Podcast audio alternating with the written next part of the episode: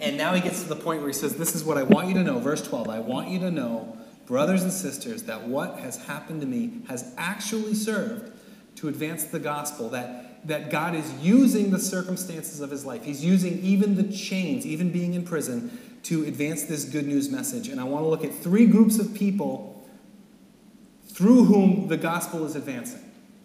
The first is Paul himself. So the first thing is that the gospel is advancing through Paul's ministry to the prison guards. Look at verse 13. He says, As a result, it has become clear throughout the whole palace guard and to everyone else that I am in chains for Christ. So we understand, most likely, we don't know 100% for sure, but we assume that Paul is in Rome. Some would argue that he might have been in a different city, but um, most likely he's in Rome. And we don't know exactly if he was in a prison cell or in a house arrest situation, but he talks about his chains so that very likely he was chained and chained to a prison guard. So, what does that mean? If Paul is chained to a prison guard, that means there's a prison guard chained to Paul. You know, you, you're chained to me, so I can't escape you, but you're chained to me, you can't escape me. Imagine being chained to a preacher all day. That's fantastic. you can picture these poor prison guards punching in in Rome. They get to the palace and, oh, I got assigned to the palace gates today. That's a pretty lively place. I hope the weather holds out, you know. Hey, where, where did you get assigned today? And the other guard's standing there looking. Oh, no. No. This guy said, You got assigned to Paul, didn't you? Paul. That guy does not shut up about Jesus. Jesus, Jesus did this, Jesus that. That guy will not stop. and the guard says, Yeah, I know. I tried to talk to him about something else. I said, Paul, how about the weather? He said, You know, Jesus is like the sun that gives light to everything. Tried to talk to him about sports. Like, Paul, hey, what do you think about the competition? He said, I press on toward the goal to win the prize for which God has called me heavenward in Christ Jesus. I said, Paul, how about let's talk politics? Tell me anything, Paul. He said, and he starts going on about the law and God's grace, and grace and the law, law and grace. On and on he goes. He could write a whole book about that called Romans or Galatians. He could. This this guy won't stop. Here's here's what Paul writes in his letter. He said, "There is no question among the guards why I'm here. There, there is no doubt in anybody's minds." Because I'm preaching to the guards. Now, he's not preaching to huge crowds as he may have planned, as he did in most of the cities he went to. But one on one, whoever was in front of him, his every day, which was him confined, he proclaimed Jesus Christ. Now, we're not, again, if Paul is in Rome as we believe, and if these guards are hearing this message, this letter doesn't say if the guards are then receiving Jesus as Lord of their life and being transformed by this message. They're certainly hearing it, that's clear. But if those guards are being transformed by this message, these are the same palace guards that would be have some FaceTime with the with Caesar himself, with the emperor. So all of the power in the known world, or the height of power in the known world, is going from the, this message of Jesus is going from Paul to these guards, very close to Caesar and his family. And now you can, know, whether or not that's exactly how it went, you can certainly see the potential of how God could use his faithfulness in those small ways to impact the world around him. Now, at the end of this letter, we'll get to this later, but in chapter 4 of Philippians, Paul writes this to, his, to the folks in Philippi. At the end of the letter, he says, All God's people who are here send you greetings, especially those who belong to Caesar's household. So he uses this phrase, Caesar's household, to describe people who are coming to faith in Jesus. So that's a, this is a pro, pretty profound thing. The point for us is this in Jesus Christ, what we see as obstacles can become opportunities. Paul is in chains, but he found that this situation was an opportunity to make the gospel known. Therefore, God does not waste the circumstances of your life, even painful circumstances. God does not waste your pain. That's not how God works. And we see it time and again. Just read through the Bible, right from the very beginning in the book of Genesis. There's this great account of a man named Joseph. Joseph had uh, horrible circumstances in his life. He, he was the one with the coat of, of many colors, and his brothers were jealous of, of him, and they beat him and threw him into a well. And they later sold him as a slave into a foreign country. It's a terrible situation. At the end of Joseph's life, he's confronted again with his brothers, the same one that the same brothers that abandoned him and sold him as a slave to a foreign country. He said this.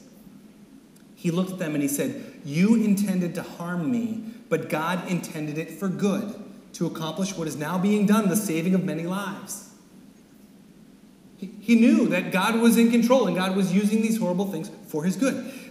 Just look at the cross of Jesus Christ. Jesus Christ, who came to, uh, to show us the way, to, to lead us uh, into his kingdom, to, to, to lead his people, he ends up on a cross and he is killed. What ter- that's terrible leadership.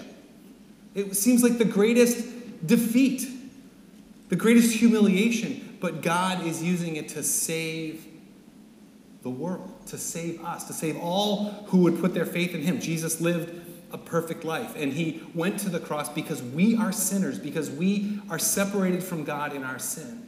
But He, in His perfection and, and perfectly God incarnate, can take that on himself, takes all the punishment, all of the all of God's wrath that we deserved on the cross, and he rises again, defeats death, and brings new life and light and forgiveness to all those who put their faith in him. That's how God works. That's how God has always worked. That's how he worked through Jesus, and that is how he works in our lives as well. So my question for you this morning is what is your chains? What is that thing that this did this is not going the way we drew it up? Maybe you feel chained or held back. Maybe you feel chained to a terrible job. You're shackled to a horrible boss. Or maybe, maybe you feel shackled to a device, one of these. I'd love to get away from it, but I'm just, I can't. And I, the emails and the, and the messages, they just keep coming, and people need me all the time. I can't get away. Maybe Maybe you feel confined to your home, to children, and to tasks, and, and not able to fulfill what you, you think you'd want in life. Maybe you feel confined to hotel rooms and conference rooms and airplanes when you'd rather be at home with your spouse for the night. Maybe you're a student and you feel tied to a syllabus and to your homework and you just can't break free. And Here's what I say if this is true, wherever you are, there is an opportunity for Jesus Christ simply because you are there. You're not there by accident. I have a, a friend of mine, his name is, is uh, Brian, he's in my small group.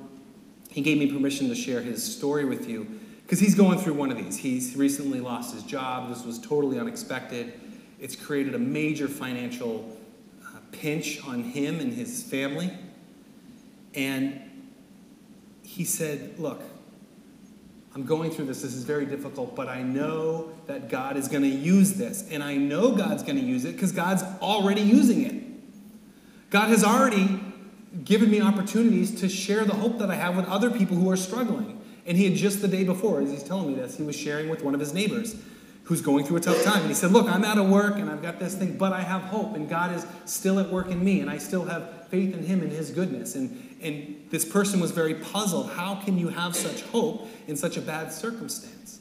And he said, Look, if God has put me through this just, just to teach me humility, just for me to understand what it means to truly rely on Him, then that is worth it. Then that is a goodness that I can experience from God, if it, even if that's it. He said, but I think God's going to do something even greater through it. And I'm not even sure what that is yet. And some days I'm doing better than others, but this is my faith in a God who works that way. You'll, you'll notice as you read Philippians and as you read some of these things that the Apostle Paul wrote, he never is saying, Oh, why me, Lord? In, in sort of a victim kind of a way. But there is sort of a why me in the sense of, God, why me? Why me in this place, in this time, in this prison cell, in this city? What, what do you desire to do, Lord, in and through me where I am?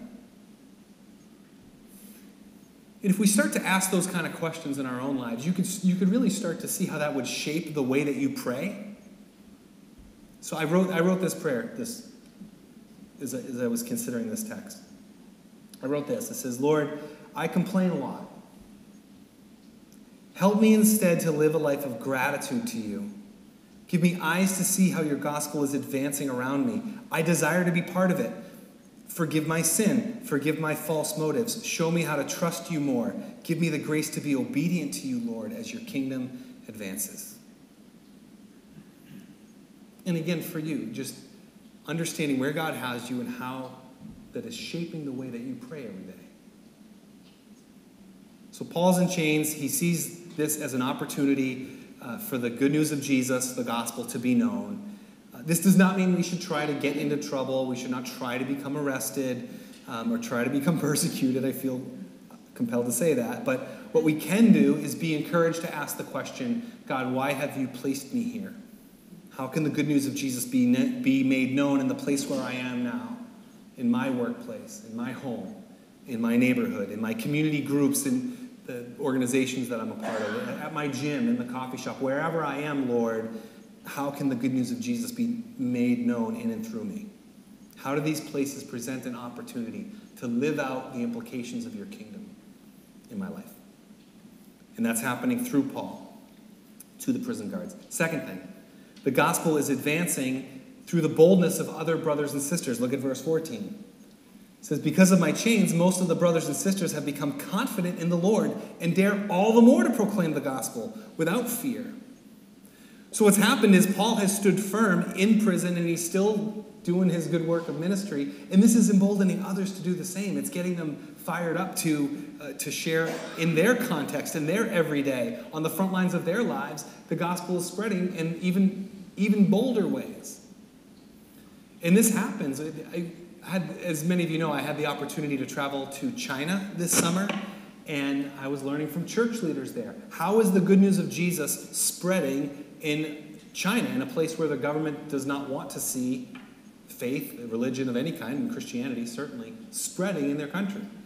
And one of the things that uh, these church leaders have noticed was that a number of years ago, if a church was growing and there was a leader who was teaching Jesus Christ, that person would often be arrested, persecuted, even harmed, beaten, some, some even died. And what the government found was every time they imprisoned a leader and every time they killed a leader, it emboldened the rest of the group. And more and more, they're speaking boldly of Jesus Christ. So, what the government decided to do was let's not do this anymore because we don't want to get these people fired up. Let's leave them alone. And we'll leave them in place and we'll try to control them in place. We'll give them a hard time, but we want to know where they are so we don't have to go find them. And we want to know who the leaders are so we can have conversations with them, but as soon as we put them in jail, forget it. This thing's going to just keep growing and growing and growing. But this is what happens.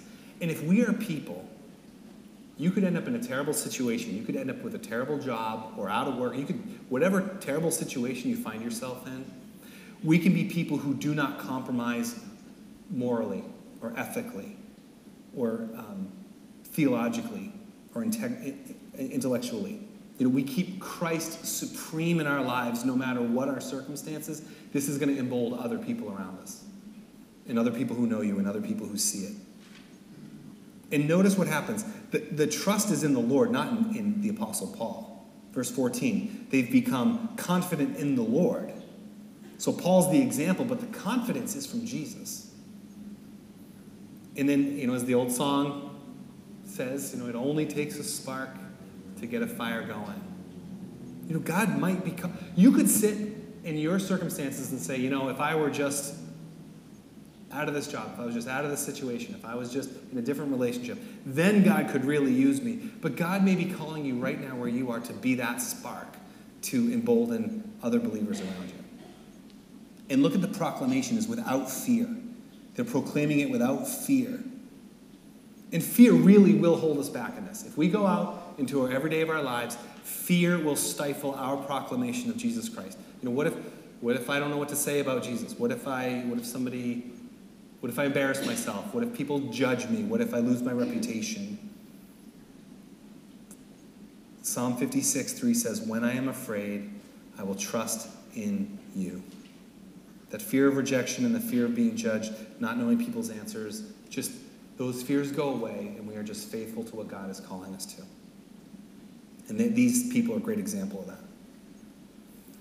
Thirdly, third group, the gospel. So the gospel is advancing through Paul to the prison guards. The gospel is advancing through others who were inspired by Paul. Now look at this group. The gospel is advancing through Paul's opponents. Verse 15. It is true that some preach Christ out of envy and rivalry, but others out of goodwill. The latter do so out of love, knowing that I'm put here for the defense of the gospel. The former preach Christ out of selfish ambition, not sincerely, supposing they can stir up trouble for me while I'm in chains. You know, and I was, uh, Steven Lawson, who's a commentator on Philippians, he was reflecting and saying, you know, all preachers who preach the truth are going to have their opponents, even from within their critics, even from within the church. Think of someone like John Calvin, like the most famous, you know, pastor and reform, you know, reformer of the church. He was exiled from his pulpit in Geneva after two years by his church, exiled. You have the, probably the most famous pastor of all time in New England, Jonathan Edwards. And he was an instrumental figure in what's called the Great Awakening and, and people, you know, the, the Holy Spirit's work and people coming to faith. He was voted out of his pastorate after over 22 years right here in Northampton, Massachusetts. And it was a 90% vote to get rid of him. Charles Spurgeon, the famous English preacher, 19th century, he suffered severe discouragements, almost perhaps even depression, because of a controversy that he was involved in as he's trying to uphold the truth of Scripture from his own denomination. And it just really upset. And here, the same thing for Paul, same thing for Jesus. It, look, the Apostle Paul says, Look, I did not draw it up this way. I in no way thought that my rivals and people who were envious of me were actually going to be the ones advancing the gospel because I'm in prison, but they're doing it. They're doing it, their motivation is envy and rivalry, and they're trying to cause trouble for me, but they're preaching the gospel. This is strange. I mean, this is strange that he would even say this is a good thing. But notice a couple things. One is he's not saying that these are false teachers. So he's not saying they're preaching some other gospel. They are preaching the gospel of Jesus Christ. It's just that their heart motivation isn't pure. He's also not saying that it's okay to have impure motives. He's not condoning this way. And you could easily see how this would happen to individuals or in, in the life of a ministry. For example, you know, oh, somebody else was asked to lead something and you're kind of envious of them, or somebody else got asked to play music and you didn't get asked to play, or they, you know, it, it, it can be easy to become envious of, of others. But even, even in churches, and you can see how it could become a good thing. Think of this. Okay, if the church down the road is doing a really good job ministering to children, say, you know what? We're going to do a better job ministering to children and sharing the love of Jesus Christ with them. We're going to do it better than anyone else and we're going to really teach them about Jesus and really have the best programs. And you see, well, the good part of that is ministering to children, teaching them about Jesus, and doing it really well. The bad part of that is the heart motivation. But at the end, the, at the end of the day, Christ is proclaimed, and His kingdom is is growing, even in spite of our own sinfulness. So for me, that's good news, because the good news of Jesus, the gospel of Jesus, doesn't depend on the sinlessness of the one proclaiming it goodness. Thank God for that. But as we seek to live out our faith in our everyday, we need to examine our hearts. Lord, what are my motives? Why am I doing this? You know, envy and love aren't good partners of one another in ministry, um, and it will tear us apart. Verse 18. What does it matter? The important thing is that in every way, whether from false motives or true, Christ is preached, and because of this, I rejoice. He just doesn't, Paul just doesn't care. It doesn't have to be me preaching the gospel. It doesn't even have to be a person who is, it just, it doesn't have to be a person with pure motives. It just has to be the gospel. if they're proclaiming Jesus Christ, his life, his death, his resurrection, his ascension, his future return, that's, that's good enough. And followers of Jesus Christ, which what this teaches us about what it means to be a disciple, is that followers of Jesus Christ are obsessed with Jesus Christ and his good news. Not obsessed with our own reputation, not obsessed about um, how people are perceiving us, but how people are coming to know Jesus. If, if our main concern is our reputation,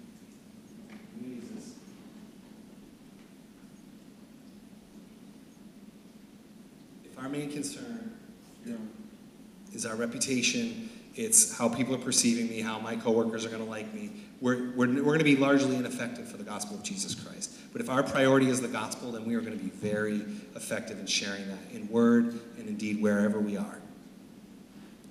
So those are the three groups. The gospel is advancing through Paul to the prison guards, it's advancing through those who are emboldened by him, and it's advancing through his rivals as they seek to, to preach the same message. Um, I'm worried about what I would have written at that part of the letter. You know, from Pastor John Paul to the church in Philippi, uh, grace and peace to you. I pray to God to, for you. This is what I want you to know. Prison is terrible. The food is awful. Uh, and on top of that, I'm stuck in here, and people, all my opponents are out there, and they're kicking me while I'm down. But here's, I didn't write this letter. The Apostle Paul writes it, and he says, Here's what I want you to know. All this has happened to me to really advance the good news of Jesus. No matter what circumstances we face, God wants to use you in those places. As I, there's a benediction I like to use, and if you've uh, heard me before, you may have heard me speak these words. They're not original to me, um, and I'll close our service at the end with these same words. But it's a benediction that was uh, written by the Reverend Richard Halverson and he was a pastor, but also he was famous as a Senate chaplain. And this is how he would dismiss his congregation. He would say this He would say, Go in peace and bless the world. You go nowhere by accident. Wherever you go, God is sending you there. Wherever you are, God has put you there. He has a purpose in your being there. Christ, who lives in you, has something he wants to do through you wherever you are. Believe this and go in his grace and love and power. In the name of the Father and of the Holy and of the Son and of the Holy Spirit. Amen. Let's pray. Father God, I pray this would be true for us, that as we are sent from this place to our everyday lives, that we would believe that you have us there for a reason.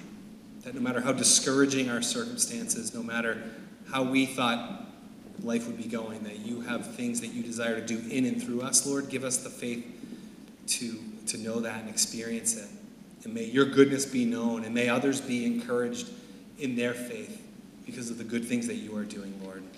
We thank you that you love us enough to work in spite of our weaknesses, in spite of our sin. Help us to fight our sin well. Help us to bring it to you and give us the grace to um, help us to receive and understand the forgiveness that only you can bring. Praise you that you are that good and that you are that loving. We praise you for your grace. We pray all this in the name of Jesus Christ our Lord.